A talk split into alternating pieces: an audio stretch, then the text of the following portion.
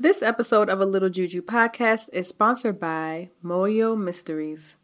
Moyo Mysteries is a platform all about providing holistic nourishment through self, cultural, and community empowerment. Moyosant offers spiritual consultations, energy ritual work, pelvic steam plans, and full spectrum doula services from fertility and birth work to loss and bereavement and abortion work.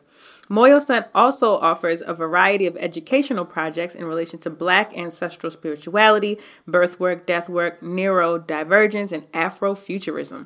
To learn more, you can visit Moyosant via www.moyomysteries.org. And you can follow her on Facebook and IG under the name Moyo, M O Y O, Mysteries. All you need is a little juju. All you need is a little juju. All you need is a little juju. All you need is, all you need. All you need is a little juju. All you need is a little juju. All you need is a little juju, a little juju, a little juju. A little juju is the way. It's how I start my day. Confirm no say. And I'll never get played. I'll take your photo to the grave. But that ain't even my thing. I just stay at the crossroads, pray. I just pour a little honey from my babe to make them stay. Cause I hate when Baileys, but I manifest a little with my Baileys. I'm my ancestors, baby. So I give them everything that they gave me, yeah. So I can't be stopped. Manifested everything, give me props. I'm spiritually grounded while I'm on the top. My spirit's surrounded, so I'll never drop, drop. Welcome, welcome, welcome to a Little Juju podcast. This is the podcast all about Black ass spirituality, honoring our ancestors, honoring ourselves, decolonizing our spiritual beliefs and religions and traditions, and uncovering the ones that our ancestors left for us on our journey and path to freedom, healing, and liberation. My name is Juju Bae, and I am the host of this here show. I show up today as your bad bitch witch, of course, Reiki practitioner, hoodoo woman, hoodoo conjurer, Orisha devotee, spiritualist. Yeah, that's it. And lover of gospel music, regardless of the fact that I ain't nobody's good Christian. I ain't even a Christian. I damn sure ain't a good one, but I ain't one at all. But gospel music is my is my shit and will forever be my shit. Thank y'all for tuning into another episode. If you would like to keep up with the conversation, feel free to hashtag Juju Bae or ALJ Pod and see what the girls are talking about. See if anyone else is watching the episode with you and you can make some community that way. You can also hashtag PodIn, P O D I N, to find other podcasts of color. As we've been doing more recently, you can listen to the show here or you can head on over to YouTube to watch the interview that we are doing today with Iya Ehime.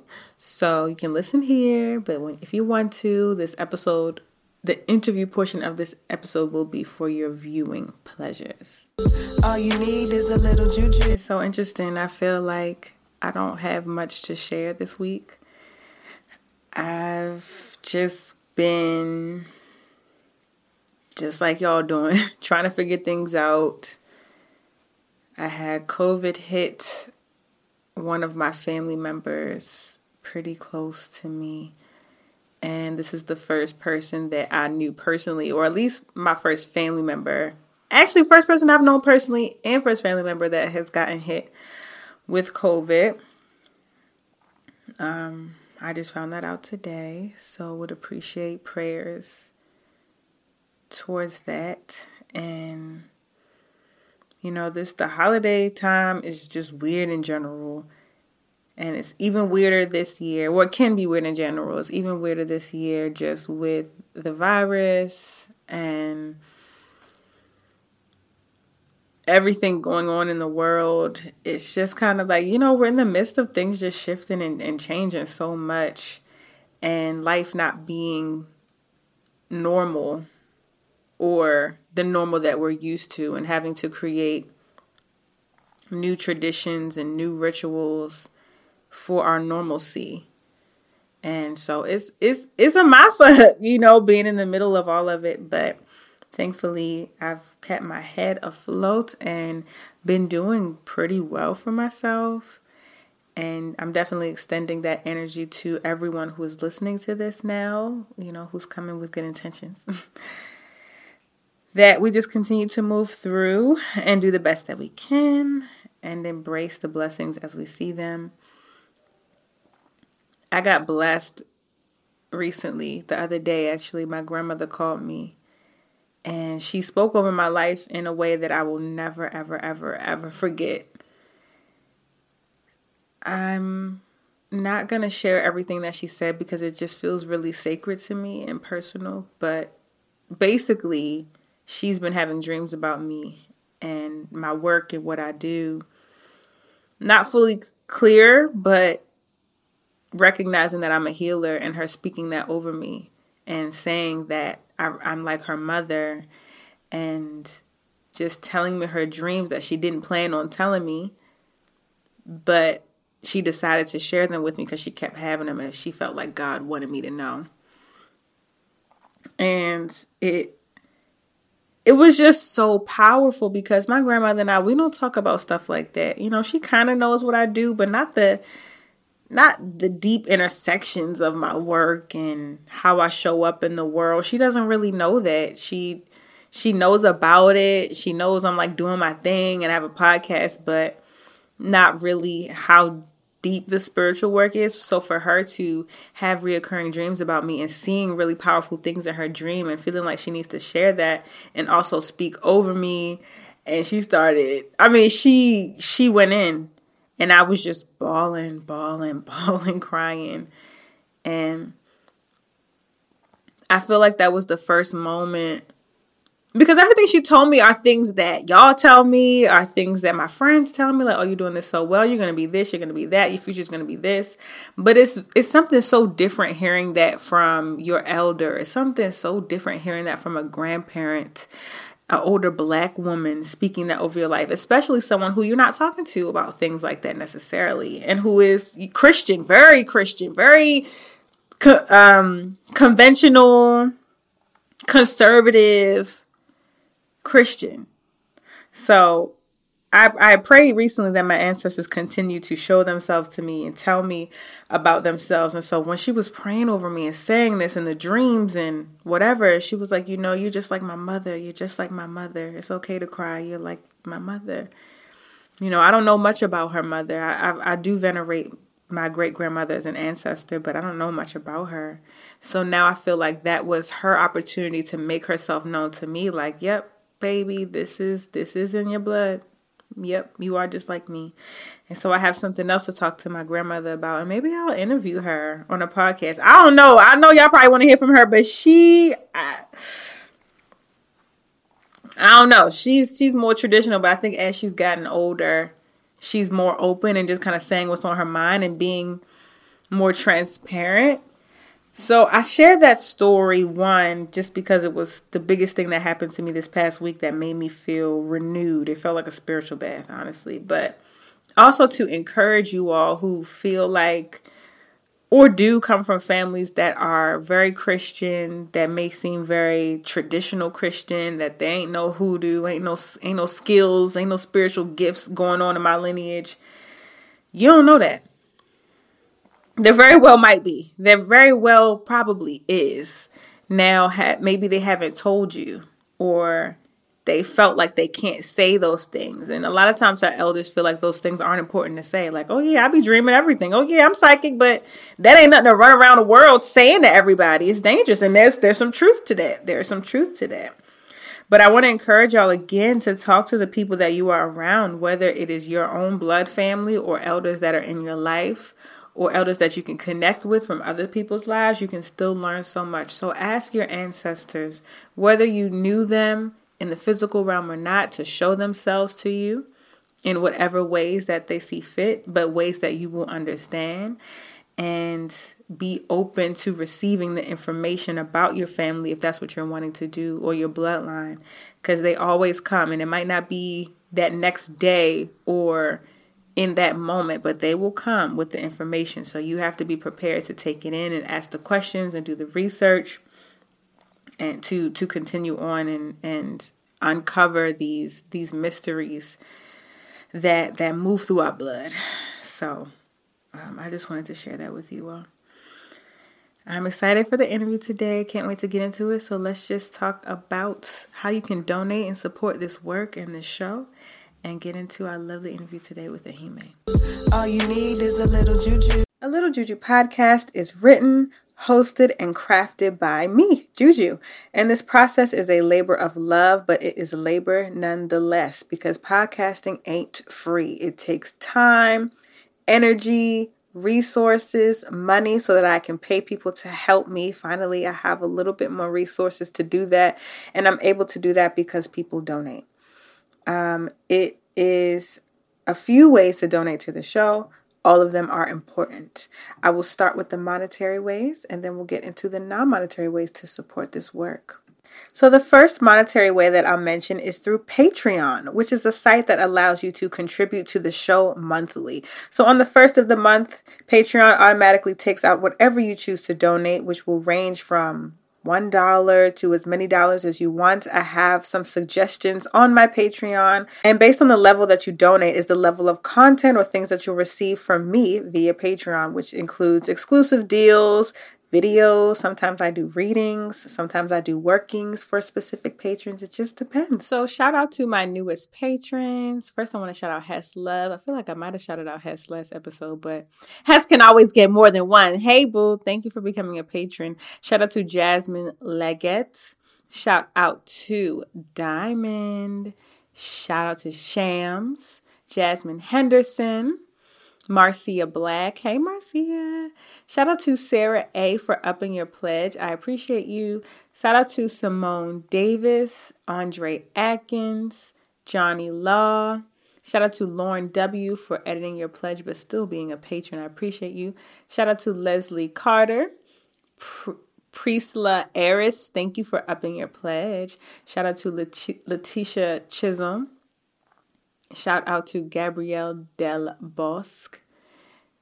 Hey, shout out to PG Watkins. Hey, boo, thank you for being a patron. Shout out to Scorpiana. Shout out to Kavisa Wood. Shout out to Sharik Robinson. Shout out to Coretta Tots for editing your pledge but still remaining a patron. Shout out to Penny Wick. Cocoa Butter Queen TV. Hey, thank you. And that is all my patrons for today. I appreciate you and I love you. And I do not take the energy of money lightly. So, as you are sharing with me, I'm sending so much abundance, so many resources, so much coin, wealth, prosperity, whatever it is that you need to fund your life, your work, your projects, all of that. May you have it and may you have it tenfold. Many blessings over you and yours. I say to that with my power of the tongue that I carry. I speak so much, so much, so much abundance with you as you share your abundance with me. So thank you, thank you so much. And I don't take that lightly, especially during holiday season. Like, I appreciate me being one of the things that you uh, have decided to give to. So thank you. And if you are interested in the non monetary ways to donate to the show, which are just as important, shout me out. Tag ALJ Pod, tag Jujubae on social media, put people on to the show, tell them what this podcast is and what it's about. Comment, subscribe so that I pop up when a new episode comes out so you already are hip and you know. Just let people know about the show. You can rate five stars on Apple or whatever platform that you are using and just help me spread the good juju gospel. I appreciate everyone who always tags and tells me they're listening and puts people onto the show. I deeply, deeply appreciate that as well. All that information will be in the show notes. So now let's get back into the show. All you need is a little juju. Alrighty, so let's get into our interview today with Ehime. I am so grateful for Ehime to just watch them grow and change and be so wise and so young. Um, I'm just in awe, I feel like. And I'm glad that Ehime is in the position that they're in, and I'm in the position that I'm in, so that we can sort of just collaborate and do really cool things like this together. Um, and just being able to witness each other, you know, kind of from when we started to to now. So I'm gonna I'm gonna stop talking. I hope that you enjoy this interview. You're gonna learn much more about Ifa, Isese, and initiating, and gender, and sexuality as we think about West African tradition and the Orisha. So, so much good content. So, sit back, relax, and enjoy. And of course, you can also head on over to YouTube if you want to watch the interview. Alrighty, enjoy. All you need is a little juju. Hello, everyone. Welcome to another episode of a Little Juju podcast. If you are listening to the audio version, hopefully you can head on over to JujuTube, aka YouTube, and check out my wonderful interview with Ehime. Hi, it's me.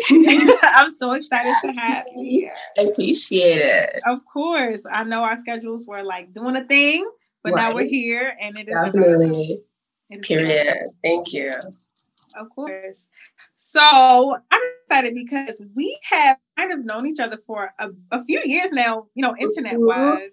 I yes. think it started off in like the Facebook spiritual streets. Yes. and then we were in the same spiritual house at some point. Mm-hmm. And, and now I think well, I really think we've been able to watch each other just kind of like transform and grow in a spiritual sense and really find our voice. So I'm just honored to have you here as like someone that I just remember just you know just being young and cute and amazing and now you're just like you're just like i don't have words for it. I just feel like you're like this. And yeah but like let's always just remember that you called it too the prayer that you spoke over me. I still remember it i did? You spoke you said you saw a vision too about so many people studying under me and that's yes, what's happening i did. Wow and I want to thank you so much for, you know, putting that good ashe over me and protecting oh. Thank you. Oh, cool. Love. Wow, I forgot about that. Ashe. Ashe. Okay, so let's talk. How did you give us your origin story? You know, who are you first of all? Right. you are. Yeah, so I'm Ehime Ora. My Ifa name is Ifa Yami Shango Dosu. Okay, I'm a Shango initiate. I'm a Shango priestess. I'm an Omo Awo the Isese Lagba Ifa faith. Okay, that's my titles. That's it. and I'm actually Nigerian. I was born in Ibadan City. I'm in Nigeria. And honestly, I grew up in a Christian household, but you know, a Christian household, right? Quotes, right. Right, right. Because in Nigeria and what you will find out in the diaspora and just other countries, people put Christianity as like the face to kind of cover up their own, you know, indigenous beliefs. And this, like my mother in general, she's from the Yoruba tribe, which is from the Delta River. So she told me so many stories about water spirits, about our ancestors, because on my mother's side, they practice so much stuff like Imoja, so much festivals, venerating ancestors. So she's not spiritually blind at all. Mm-hmm. And it's just growing up, all the stories that she have like really energized me with and really like filled me with. It was just crazy to see how later on Ifa would kind of confirm everything that she told me. So it's just like the stories of our matriarchs, of our mothers, of our grandmothers. It really holds like the history of ourselves you know it's just crazy to just remember that mm-hmm. um, and to me i feel like i always been kind of aware about spirit uh, when i grew up i immigrated over to florida when i was around the age of three so I pretty much my only connection to back home was in my family, was my house. It was my mom telling me all these things. And it was also just my own Ori, my own higher self, wanting something more. Um, because my parents wanted us to survive in America, to be, you know, the black person that's educated, that's Christian, that's, you know, down with the white folk, all that stuff. Mm-hmm that was what we do to church. We went to a white church. My mama would wear her gele, her Nigerian regalia. We were always dressed up nice and dashiki all that time to go to a white church. So it's crazy, right? Wow. interesting. But it was just like I would look around during prayers and I was mad young, just not really feeling anything. not really vibing with it. I felt uncomfortable. And it wasn't the uncomfortable of like, I felt nervous or scared or anything like that. It was more so, this is not for me. Maybe it's for other people, but this is not nourishing my soul. So I think from a young age, I was kind of exploring, you know, how can I find this calling? So it was actually when I, w- I went to an art school from middle school and high school, which is what I found photography and how I found like a different creative art channel.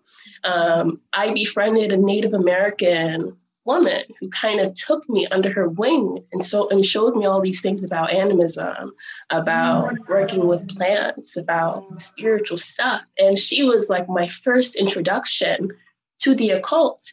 And I've noticed that it was literally women that were my introduction into the spiritual realm, like into spirit, from my mother to my Native American woman, and to Maisha, who literally introduced me into Ifa, into the African traditional religion, into my elders and things like that, right?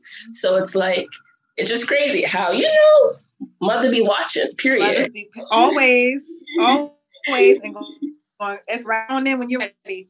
That's true. I say. So how did you um so I guess what was that transition like? Like was it did you always think, okay, so like how did you find Ifa specifically? Right. Mm-hmm. And I know that you are not Yoruba specifically yeah. lineage no. Can you talk a little bit about that too? Yeah, so I'm actually Edo on my dad's side, mm-hmm. um, the Ora tribe subgroup of Edo, and I'm Urhobo on my mother's side.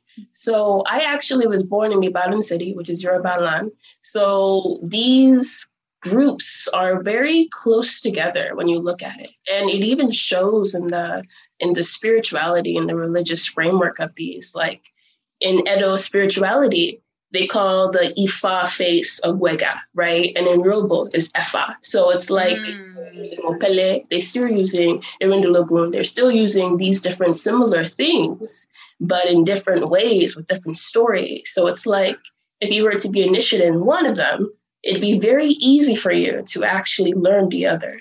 And actually, even in Ogwega, in the Edo divination system, Edo priests actually have to be initiated into Ifa to find wealth because there's a story of, um, of Ogwega pretty much um, not being able to have money because he didn't open up a coconut that was given to all these priests, right? And Rumula did. So Rumula is part of the story as well. They said that they were brothers or they were pretty much colleagues or peers. Right. So uh, Rumula had the help of his wife to kind of open up this coconut and find that there were jewels and wealth in there.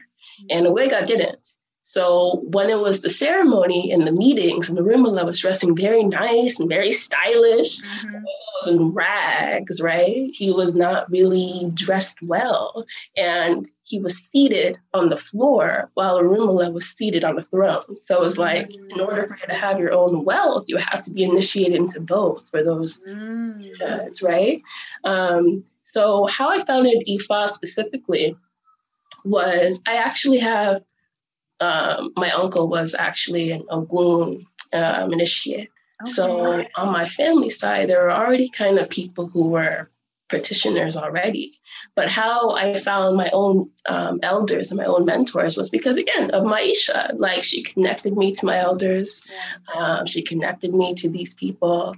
And that's how I kind of grew up into myself. Mm-hmm. mm-hmm. Um, I didn't write this question down, but Mm-hmm. When you say, you know, you grew up into yourself, mm-hmm. um, I don't know if y'all who are watching know who Ehime is, but you probably do because, like, you're literally Twitter famous.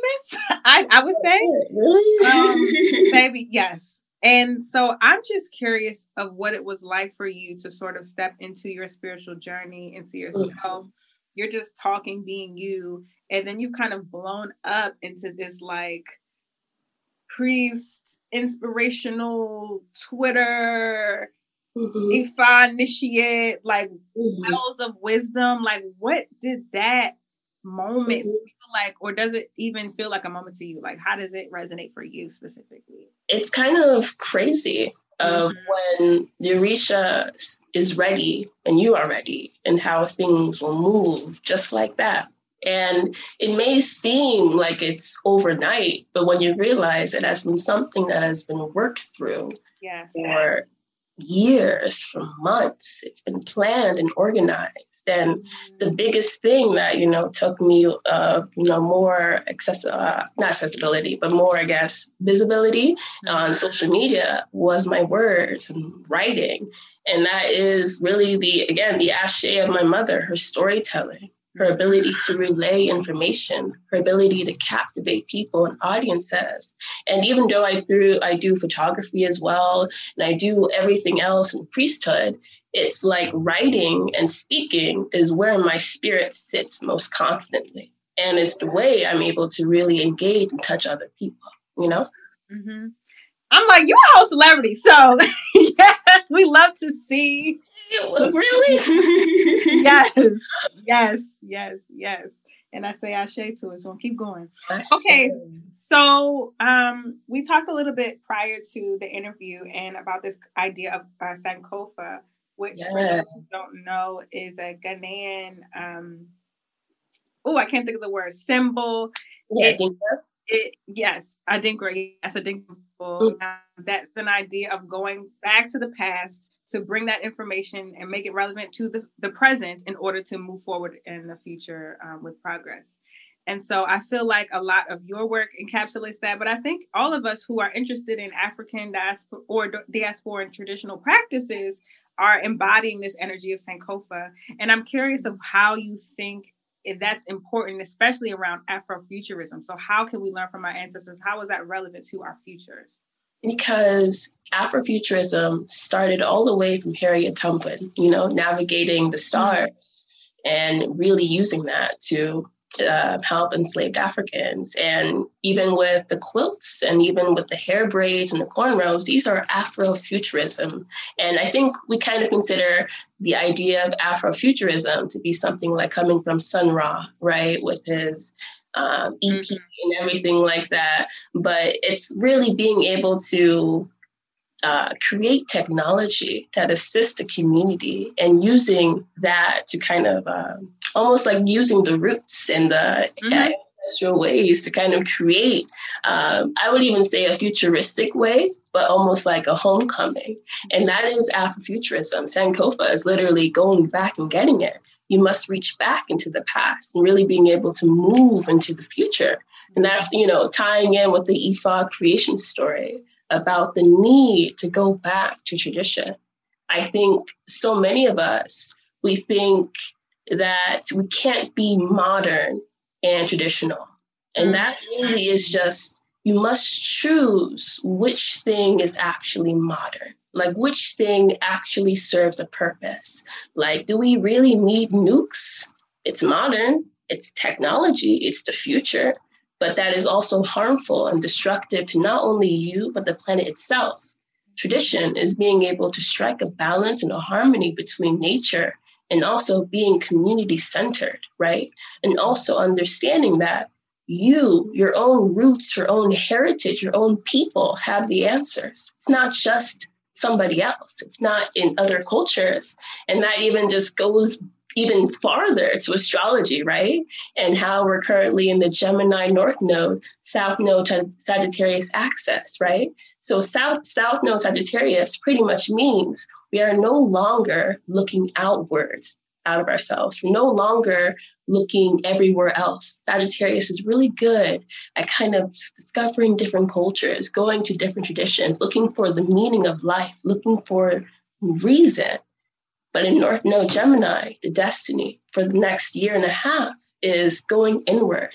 That maybe we don't need to expand outwards. Maybe the answer already lies within ourselves already let already lies within our ancestral wisdom that's already passed down through generations through stories you know that our mother tells us and even through our dreams and even through our art itself it's just like it's crazy when i think about that honestly mm-hmm. I'm wondering for someone, let's say that this is their first episode and they're like, okay, going back, like, okay, what yeah. what does that look like for the average everyday person, black persons. Yeah. So I would even say it's going back to a pre-colonial identity mm. that you are not all because of white supremacy, that you are more than that, that you exist before that, that your lineage extends from the start of humanity. It does not extend after white supremacy. You feel me? And being able to hold on to that and being able to find home because a lot of us black people around the world even on the continent are struggling with a sense of homelessness a sense of what do we do about our cultures, about our shrines that have been burned, about our art that's in Western museums locked up and we can't even get them home, right? Being able to not let these traditions die. So, going back to the way that we take care of the planet, of the earth, the way that we have our nature based traditions, our nature based roots, the way that we're able to interact with our own indigenous spiritualities, our own spirits, praying to our own spirits, not necessarily praying to Yahweh or other gods or other things that have no relation to our us or our own culture. And also, I think the most important part is not doing everything alone. I think the most important thing, or the most, I guess, uh, vicious thing that has happened after colonial times is a sense of individualism and the sense of you must do everything or you must be everything rather than passing that out to somebody else just because you can't do something don't mean that you need to lie right or that you need to um, try to do it why don't you just pass it on to somebody else right so the community centeredness and being able to lift each other up and also help each other is pretty much the basis of tradition to me anyway mm-hmm. Ashe. thank you yeah of course. um, so you brought up astrology and you was getting all now I say this all the time I'm not an astrology girl. I don't be knowing what the hell is going on. I look to people like you to tell us about the nodes and I don't understand all that. So how did you what did your astrology journey, you know, look like? How did you find yourself in that? In that? So I actually been doing astrology. I've been formally practicing that since around 2015. And I do the tropical calculations. And lately, it was definitely looking how can I view astrology through ancestral lens, through African lens, and not really into just a westernized thing. To me, astrology, if you're able to be skilled in it, is a perfect balance between study and intuition. Just like Ifa, right? Just like the Orisha, the, the Orisha tradition, being able to strike that balance. And you can see um, pretty much the elements of ancestors through the third house, right? Which is representing our own introspective knowing, the own intuitive knowing that we do not need to search anywhere else for.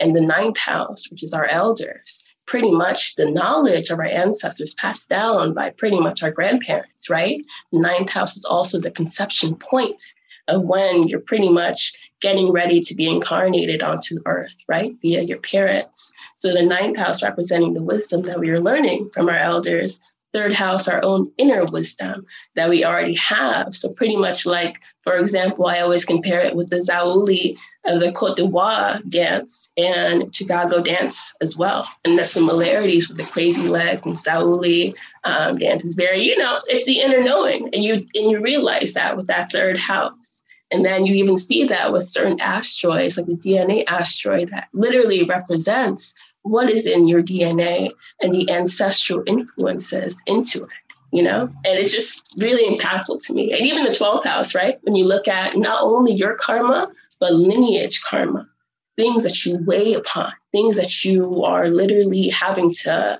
almost undo is in your own 12th house. So I always see when people who have like cancer in the 12th house have to do a lot of like matriarchal healing because cancer being ruled by the moon and the mother really having to understand how can they create their own femininity? How can they raise and elevate their own female or feminine ancestors in their lineage, right? In the eighth house is pretty much the most common of where people kind of go to the ancestors because this is the house of the dead and house of the reincarnation.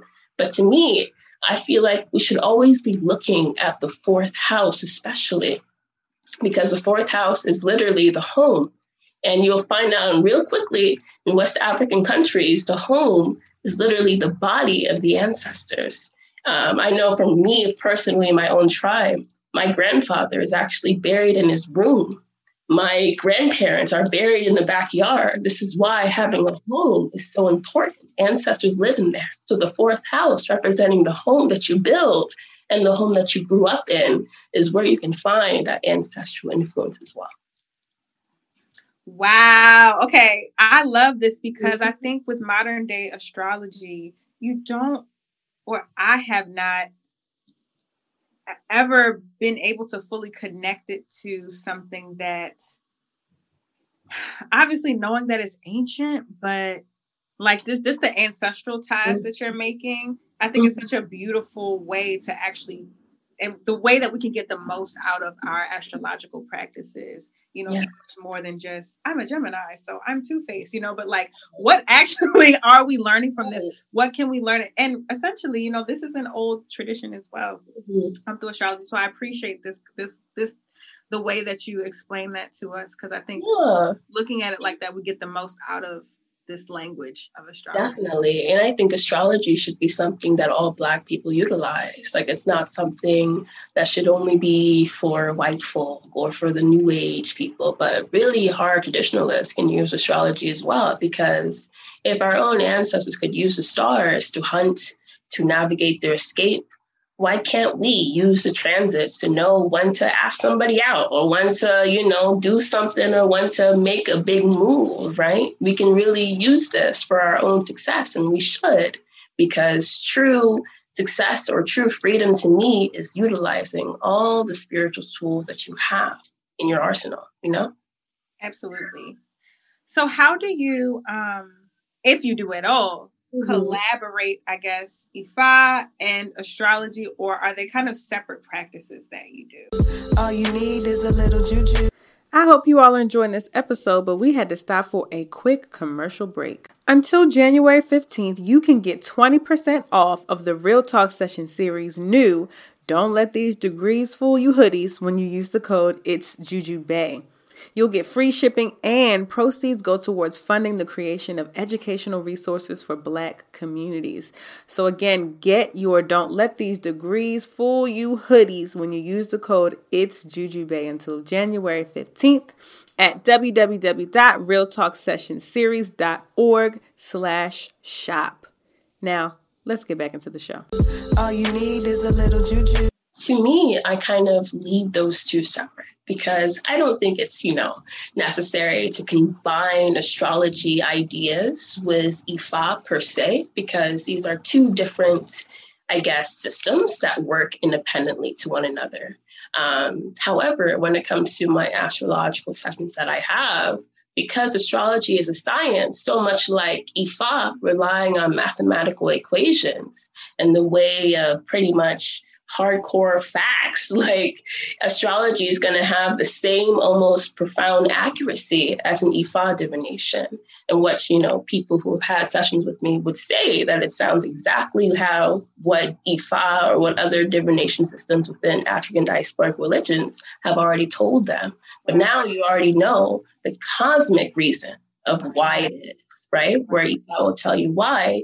In astrology, you see why it is and understanding that and also having that framework to know where your weaknesses are and to know where your strengths are and using that again for your freedom and for your success. Mm-hmm. i'm curious then how do you or do you would you say that you use both sort of within your own life? So if i want to go get an Ifa divination would it make sense for me to go and get an astrological divination? Or maybe my question is how do you think that they um like mm. do this dance together?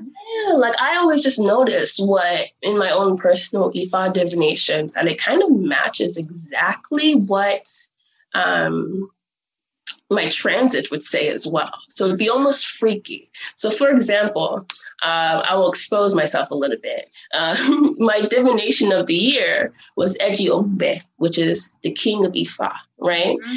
And it represents, you know, leadership and ascending to responsibility, which is basically what happened this year, right? But if you look at my astrological chart, I'm in my 10th house perfection year. And the 10th house is the house of your career, it's the house of reputation, it's the house of social status. And that is where my own Leo North Node is. And that's pretty much celebrity status. That's fame. If you just yes. look, just look with the analysis itself, you know. So certain things like that, it matches up a lot of the time, which even makes it a little bit freaky. Um, but I think you can really utilize it in very good ways. Like, you know, if Ifa says maybe you need to be a little bit uh, respectful to women for the next few days, you'll see that it, they're saying this during a Mercury Cancer retrograde, you know, right. Like that. Got it. And it really makes sense. So, you know, just keep your eyes open and peel. You feel me? mm-hmm, mm-hmm. Um, I want to talk a little bit about divinations because yeah. I'm curious to how you divine. Well, first, I guess tell us what divination is and how it's yes. in the Ifa tradition, and then how yes. you use it. Yeah, so divination is pretty much being able to consult spirit, right? And consulting spirit using different tool methods or even not using tool methods. Um, because before uh, there was even plants or animals on earth, Orunmila would divine just by allowing somebody to put their palm on the earth, and then the Odu would appear on the sand, on the dirt below them.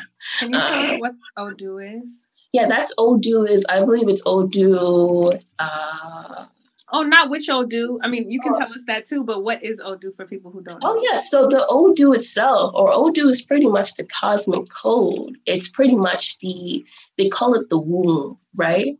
Odu holds the esoteric wisdom of the entire universe. So pretty much the table, the elephant, the sink, the stars, they're all in the Odu. And the Odu is they say that it's around 440,000 verses, right? But it really is infinite. It's a computer. To say that there's a mouth, just to even have a book would be not even possible because there's just so much information.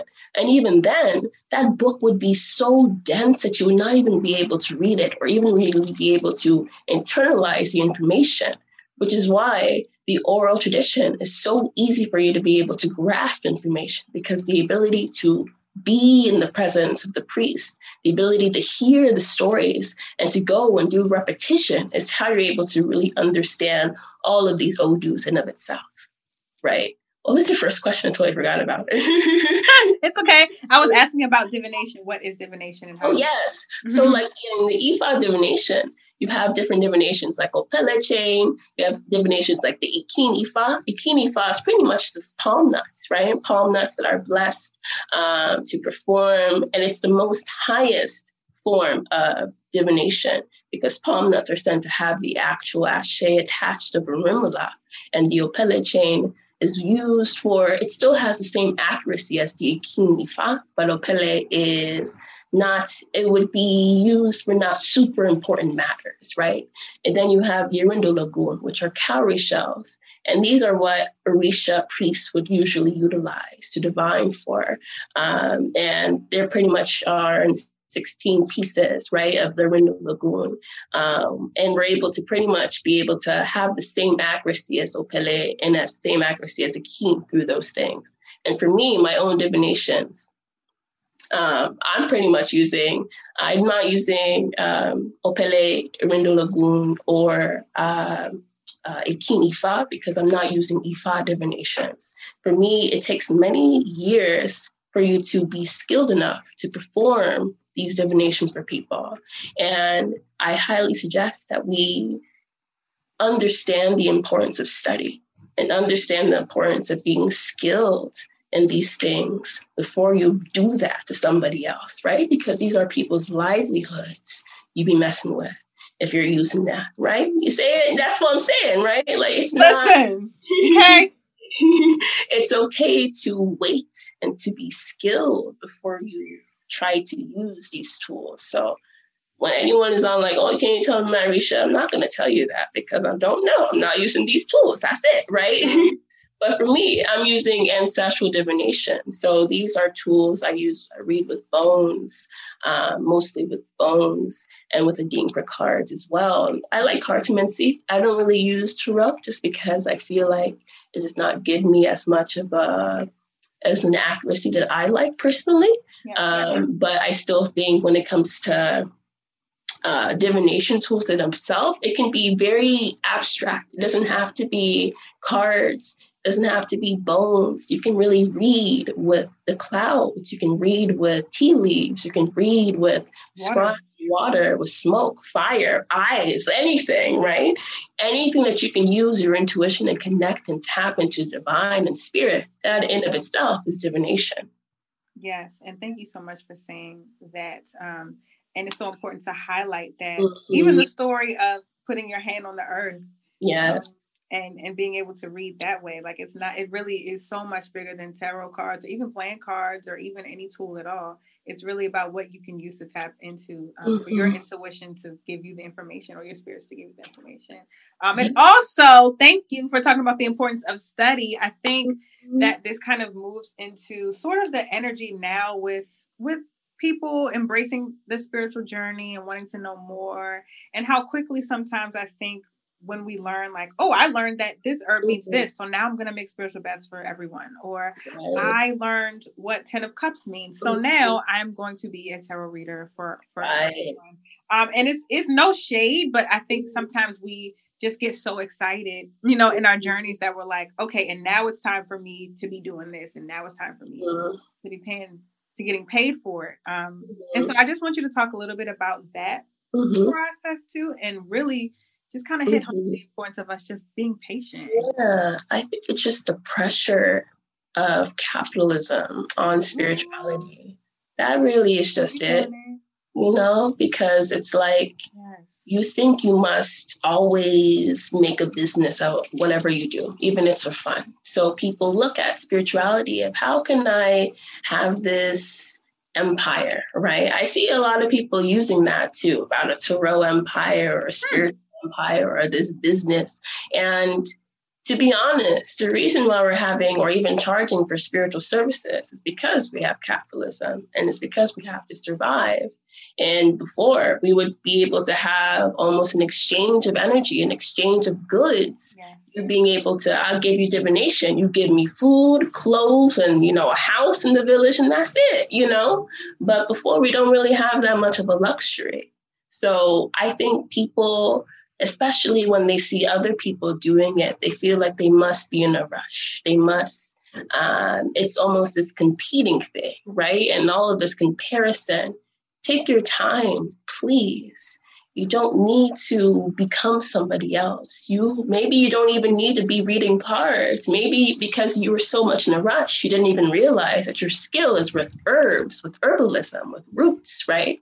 Why don't you take the time to explore yourself first rather than trying to stay stuck um, in what you do? Because your interest may change, right? And also, you may not just be as good at it as you think you are. And that's also just real tea. It's not even shade at all. Some people don't need to be reading books. Some people don't need to be making baths. Find out what works for you and stop trying to really, you know, pressure yourself into that or really trying to morph yourself into something that you're not. Be honest, right? And that's almost to the Gemini North Node. Speak about what you know, not what you don't know, you know? read. so I love that you talked about being in a rush, and it reminds me also, I think of, and I, I felt this too when I first learned about um, a lot of spiritual traditions, being in a rush to be a priest. And being, oh, okay, I, I know things now. I'm ready to be a priest. And so, as someone who mm-hmm. has been newly initiated, can you mm-hmm. talk about why mm-hmm. we may not want to rush being a mm-hmm. priest. Um, I mean, of course, there, there's beauty that comes with it, but it's so much more than I think the image that people see. Yeah, yeah. And the thing is, even to be honest with you, initiates, not all initiates are supposed to be priests to begin with. Yeah. Or even to be practicing priests. Uh, let me um, change my language. Yeah. Because there's a difference between being an, a priest and a Iyalorisha and being a practicing Iyalorisha or yes. a priest, you know? Um, and I think people are very much into titles. I feel like it definitely has to do with a lot of probably invisible trauma that they're not acknowledging about people may not respecting them or that feeling that they must prove themselves and feeling like having titles will prove yourself but you don't need to prove your own destiny right if you're supposed to be a priest you will answer that if that is your destiny, right? I feel like people don't understand that we chose our destiny before we even incarnated on earth. In heaven, we were surrounded by so many different paths that we could have choose from, but we chose this one for a reason. So honor that rather than trying to feel as if priesthood will make you feel better. Because priesthood, that's going to come with the same uh, with the same different issues. You now have children that you have to look after. You now have an Ile. You now have responsibilities and all these things. And it's also financial responsibilities as well, and the well being of so many people besides yourself. Yeah. People don't understand that you're not just a priest for yourself, you're a priest for other people.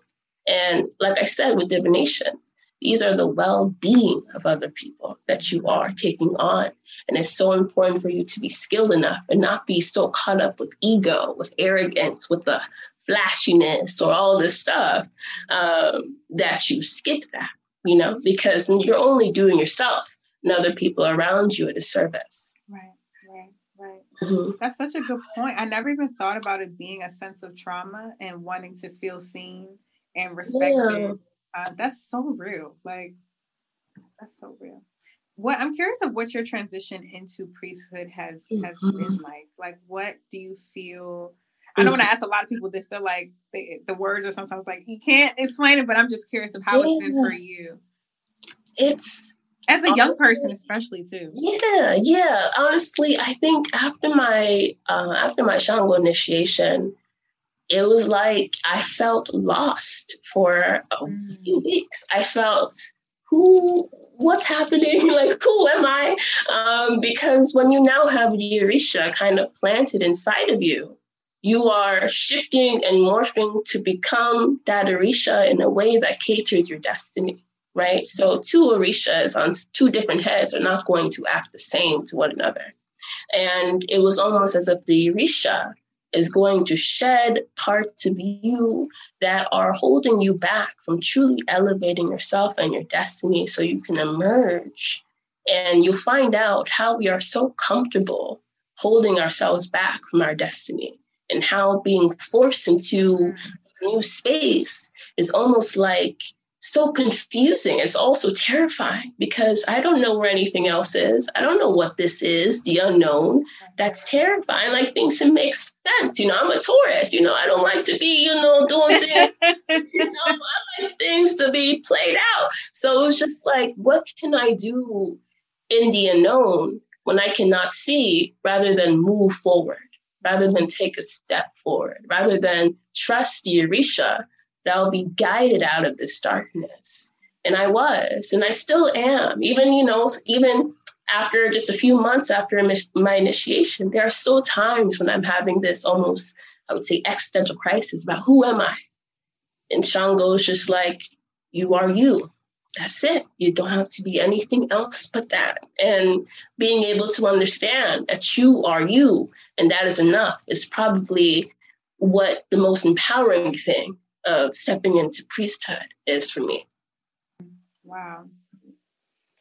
I had this like beautiful image when you were talking of almost like how the Orisha sort of placed in you, and they're literally just kind of like pushing out and clearing out all of the yes. things that, that don't allow them to fully be inside mm-hmm. of you and take up that full space. So I can imagine how those things being pushed out and, and shedding, how uncomfortable that that would be. Um, but the Orisha is like, I'm just making space so that actually you can be you and so that I can sit comfortably and guide you um, to your destiny. So thank you for that, um, for inspiring that image in me. Um, so I did want to talk about, we talked about this earlier, sort of what it's like to be a human and also like a spirit at the same yes. time. I think a lot of people, I see this on Twitter, a lot of people like, we are spirits, like having a human experience. And I think that's valid.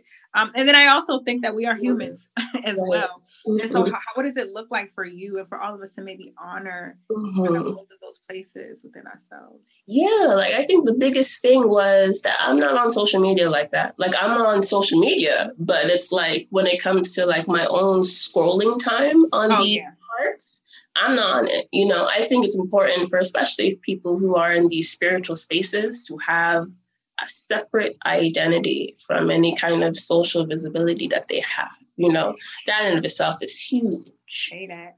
Right. And also being able to have different friends as well. Like, you know, I don't need to have talk about astrology all the time, right? Or Ifa all the time, or Orisha all the time, even though that is my life and that is a part of me and that it's always going to be me. Yes. I'm able to understand that these are qualities of myself, but it's not all of myself. Mm. There's parts of me that I like to write. I like to do photography. Um, I'm an undergrad currently. I like to do my research in African art. I like other things, you know, and it's okay to like other things. I feel like with spirituality, it can be very easy to almost isolate yourself and to become almost like um, almost like wanting to be Buddha in a way. Does that make yes, sense? Yes. You know, I'm gonna be on this hilltop meditating for 500 years by myself, and you know that's cool. You know that that makes you happy, but right. you know maybe be a little bit more open. Like maybe go out for drinks with your friends. Maybe have friends that you go out with. Maybe these are not your friends that you can talk about spirituality with, but these are your friends that can have fun with. I think. Right different people. You know, I'm gonna go to my Ile when I need that spiritual healing. I'm gonna go ask John if he wants to go out and drink with me. If I want to have fun, you know, that's it. Yeah. You don't gotta make it so deep. I think it's very easy, like I said, with spirituality to isolate yourself into the experience. And that goes back to almost the individualistic um, philosophy that I said here about almost like people wanting to prove just how more spiritual they are than the other person or proving that they have more knowledge than the other person. So many people can provide you with new information and new ways new perspectives if you just stay open right? Mm-hmm. even the priests are still studying. Even the initiates are still studying. It's a constant studying of being open because you don't know everything and it's okay. You know, I'm going on a tangent here, but you know, go. this is the space. this is the space. Yeah, but like, yeah, I'm just saying that. Um, I think you know, being a young person as well. I'm 21. I got the rest of my life ahead of me, right? You know, and it's okay if I want to shed off my skin, want to relax a bit because I'm I'm still blessed by the ancestors and the Orisha, period, regardless of what I do the next day. You know, as long as I stay in Iwa Pele, my good character, I can go out and have some Come fun. On. And even then, in my spirituality journey, I never really felt at home with too much of the uh, I guess the popular things in New Age, um, crystals and things like that, even though they're beautiful and even though I enjoy them, it's almost like tarot with me. I don't really feel like it really nourishes me or really impacts me in a way. Mm-hmm. And that is just so important too, of being able to know what works for you in spirituality and know what doesn't. And that goes to my next point about not everyone needs to be initiated into Ifa or the Orisha tradition. Not everyone needs to have an Orisha on their head. Not everyone needs to go on that path. And you would know if you connect with your ancestors first. That's all I'm going to say. You know, there's so many different indigenous spiritualities and religions that are not just Ifa based. And maybe your destiny is to be priesthood and something else. But if you're not open to that, if you're trying to force it, you may be almost withholding yourself from truly being able to elevate into your own destiny, to your own reason of incarnation on this earth. You know? Mm-hmm. Yes, you spoke on so many good things that I wrote notes on that I wanted to say. Um, but I I want to talk. I just want to say, Ashe, because you said that you know this whole like I'm gonna go into the mountains and be quiet, and I'm not gonna do this, and I can't do that it's just not real. It just feels like not African that we could not party or that we could not be with our friends or that we could not be laughing and not experience mm-hmm. our full human or that we could not have sex. You know, I mean, it's just and I, I, love the Orisha tradition specifically because we have all of these stories of mm-hmm. the Orisha doing human ass shit, yes. like even yes. fucking up, yeah. and just all these things that makes the journey feel like okay, yeah. this isn't something that's outside of me or that I cannot reach. Mm-hmm the Orisha was doing this, Shango was doing this. Exactly. Like, Shango was drinking mad liquor. I could drink liquor too. That's it. Like, I don't know why I can't. It'd be a lot. Like I don't know why they want me to be a perfect thing right. when the Orishas aims. When the Orishas are literally this is why we're able to relate to them so much because right. of almost their humanness. Mm-hmm. Not this perfect, idealized thing. At they got that's why they got their own taboos or the things that they should not be doing, you know? And I think being able to understand that we are more dynamic and dualistic and more multifaceted than what we give ourselves credit for. And being able to acknowledge all parts of ourselves, even the bad ones or the ones that we don't really like to acknowledge. Um, I think being able to not have shame or guilt about not being the most spiritual person or about not being the most enlightened or elevated or high vibrational person, right? You're able to fully and actually start living because yes. I think when we get into this healing journey, we think that we must always need to be continued to heal always need to continue to be introspection. That's only that's that's the key way to drive yourself crazy for real. To always trying to dissect and analyze every thought that you have. It's not work.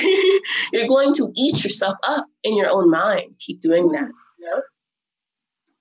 I have to sip my tea on that. Hold yeah, on. no, it's real because I feel like people are really just like, this is how you trap yourself in overthinking by thinking every thought is so serious or that every thought deserves your entire attention. Sometimes they're just thoughts that you can just let pass. They don't need your entire focus. This is how people make themselves paranoid or make themselves, you know, all this stuff. You don't need to take yourself so seriously. It's so important to incorporate stillness, right? Mm-hmm. And to just recognize, okay, these are thoughts they don't necessarily make me a bad or a good person. They're just there. And maybe if I detach from that, then I can finally be able to understand and hold on to the thoughts that I like and the thoughts that make me feel good and nourished rather than the ones that kind of make me stagnant or block my flow, you know? Yeah. the way you just read me, like I did not invite you for that. Thank you. Thank you. Aren't Thank you, a Gemini sidereal? I know you. I sure. I, uh, yes, I, I sure am. oh, sidereal, actually.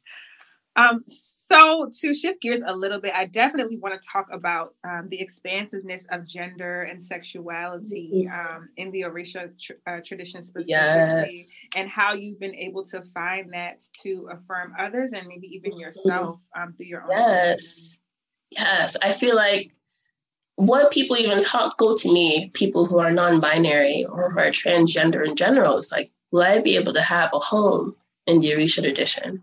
And I'm gonna tell you, if Obatala can go from male to female at any time, you have a home here. And I think what people don't realize, the Orishas are very flexible with their gender expression because they don't really have a true body, the Irunmoles. They have human presentations. And with certain Orishas, like Obatala, Olokun, or even Emile, you see how they're very fluid and being able to shift forms, right?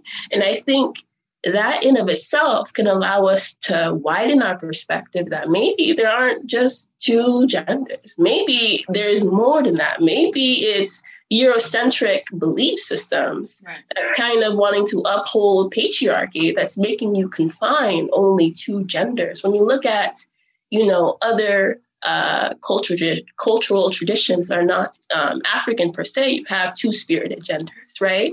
And to me, my own personal research is being able to find the indigenous gender systems of West African countries and just mm. Africa in general that has been, you know, lost in time through colonialism because this is what Black people need. I don't want to call myself the other white people can call themselves too. You feel me? This is why, for me personally, even though I I kind of, you know, match in that gender not conforming box, I'm not going to call myself that because it does not feel African enough to me. Yeah. That's it. It doesn't feel indigenous enough to me. And it's almost as if using these terms makes me feel like it's new. My mm-hmm. is not new. My ancestors have been feeling exactly how I've been feeling in my body since ever. Yeah. It's not something new age. And I feel like being able to find these indigenous genders are so important for our own freedom because now the only issue is we have to escape the chains that have been on our minds, you know? Yeah. Whew. Um, thank you for saying that. That's one of the reasons that I don't identify as queer anymore. Mm-hmm. So I still I'm okay if someone calls me queer, but I yeah. personally identify as, as, being queer because it, it, doesn't feel at home or that it's yes. something that's new or mm-hmm. you know, mm-hmm. even queerness being something that is technically a word for strange. Yeah, um, it's like no, it's actually just old as hell and ancient and ancestral. Right. Like you got ancestors out here that you know they're like, I don't know what queer is, but I don't know what queer, but literally.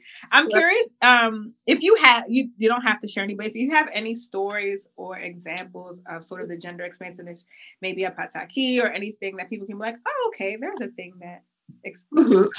So there is um, a pataki, I believe in the Lukumi Santeria tradition. Um, quote me if I'm wrong though, because this is not my own. I'm not mm-hmm. shit. I practice this shit. shit. Mm-hmm. Um, but I believe it was when Obatala was trying to travel across the ferry of fire. And he traveled to this uh, ferryman and he wanted to essentially cross, but he couldn't. So Obatala was like, okay, I got you. Let me come back. Okay, so Obatala, because he created all humans out of clay, yeah. he was gonna be like, okay, let me just shift it to a woman real quick. You know, Obatala's handsome, beautiful, gorgeous, and androgynous. He was like, okay, I'm gonna come back. So this is also a very good um, story about sexuality as well. So Obatala comes back in the female form, and then they he pretty much uses his sex to kind of mm-hmm fairy. It was okay, I'm gonna just, you know, use that because that's what you want. Period. Okay. And I know what works. Exactly. And in this story, this is how actually Shango was kind of created. Um, and that's honestly probably the huge thing for me because you can see this being able to be very gender fluid. And it also reminds me of a story that my mother told me. Let me tell you again, my mother is keeper of all the stories. And let me tell you, she told me about um, like the one of these village um, divinities that pretty much the story went that there was um there was a man that held all these pretty much traditional tools and pots and all this stuff of this divinity in his house, and the colonizers were trying to pretty much um, take it to scratch it and pretty much like uh you know put it to museums and things like that. So right. the story went. My mother was like, the divinity appeared as a woman because he was not going to pay attention if it was a man. mm. going to steal my stuff, wake up. And the man woke up and protected his items. And that's just also just like how spirit is going to interact with you is going to be in different forms, in different places, in different ways, right? Because it has the power to. And you are powerful enough to be whoever you want to be, to be who you actually are. And that's just, you know, a, to- a story on gender expression, being able to express yourself however you want, however it gets the job done. You feel me? You know, to you, to your destiny. That's yes. it. You know. yes, yes. There are not these colonial understandings of who we have to be and how we have to show up in the world. It's who mm-hmm. we need to be. That whatever facilitates your higher self and your destiny. Mm-hmm. That's it. Right. And I think honestly, you can't really be truly transphobic or homophobic in the Orisha tradition. I mean, there are people who can, yes. right? People who can, but there is no real reason why not. Because Olodumare, the creator's only thing, the only thing he wanted humanity to do was to have children. Because mm-hmm. he couldn't have children. And you know, gay people are able to have children, they're able to adopt, they're able to do all these things. So that's not an issue. So that's clear. You know, children. So you know, who cares? Yeah. Yeah. So there's really nothing in that. that really um, speaks about that at all, you know? Right. Yeah, it feels like just the a response uh, from colonialism and projecting it into our traditions, which we see. Um, mm-hmm. And it's mm-hmm. unfortunate. So I'm grateful for people like you mm-hmm. who are mm-hmm. able to t- speak the truth to us. Yes, um, yes. It's always empower. It's always just really empowering just to be to speak the truth about LGBTQ people in Ifa and the tradition because you deserve to have a home and to feel accepted as you are you know, and just to know that there's nothing within your own stories of your ancestors that demonize you. And there's mm-hmm. only colonialism that demonized you. Okay. Yes. Okay, so please tell us how we can find you, what services you offer. Just plug all of your things. Okay, so I have, you can follow me on my socials. It's just Ehime Ora, my name, okay, um, on Twitter and Instagram. Okay, that's it. And for my services, uh, you can get on my Patreon, which is just patreon.com forward slash at my name. That's where I offer my bulk of my spiritual education for people who are interested in astrology, Ifa, and the Orisha tradition as practiced on the continent. And yeah, I'm currently booked for divinations. Don't ask me about them. That's not what I'm doing right now. Okay. So Okay. Booked and busy, honey. and let me just also plug um Ehime's Patreon. I am a patron and Honey be giving the information, like the content. like be giving the content. Thank you mm-hmm. so, so, so, so, so much, Ehime. Of course, of course. It was so, so good to you. Yes, likewise. You just so I just can't believe you're 21. I'm just like yeah. the, the knowledge, the wisdom, the the ancestors be speaking through you. So I'm just so grateful to continue to witness you grow and Thank excel and change the world. Like I'm, I'm just so Yay. honored. Thank you so much. I really appreciate you. So fun, and you're doing amazing. You thank you for opening the path for like spiritual folks like me to be on social media and just to be more visible. You are putting so much salute and ashe onto you. May you keep doing what you do. Okay. I receive it. Thank I you, love. Have a good one. You as well. Bye. Love you. I love you. I hope you all enjoyed today's episode of A Little Juju podcast. If you would like to keep up with me, of course, you can find me on IG at It's Juju Bae or at A Little Juju Podcast. You can also follow me at It's Juju Bae on Twitter and reach out to me on my website to schedule a Reiki session, to reach out about any media inquiries, collaborations, sponsorships, etc at www.itsjujubay.com www.itsjujubae.com and that is all. I will see you all in a couple weeks. Happy holiday season sending gentleness peace love liberation and power. And uh, that's it. Remember all you need is a little juju later so I give them everything that they gave me, yeah. So I can't be stopped. Manifested everything gives me props. I'm spiritually while I'm on the top. My spirit's surrounded, so I'll never drop, drop.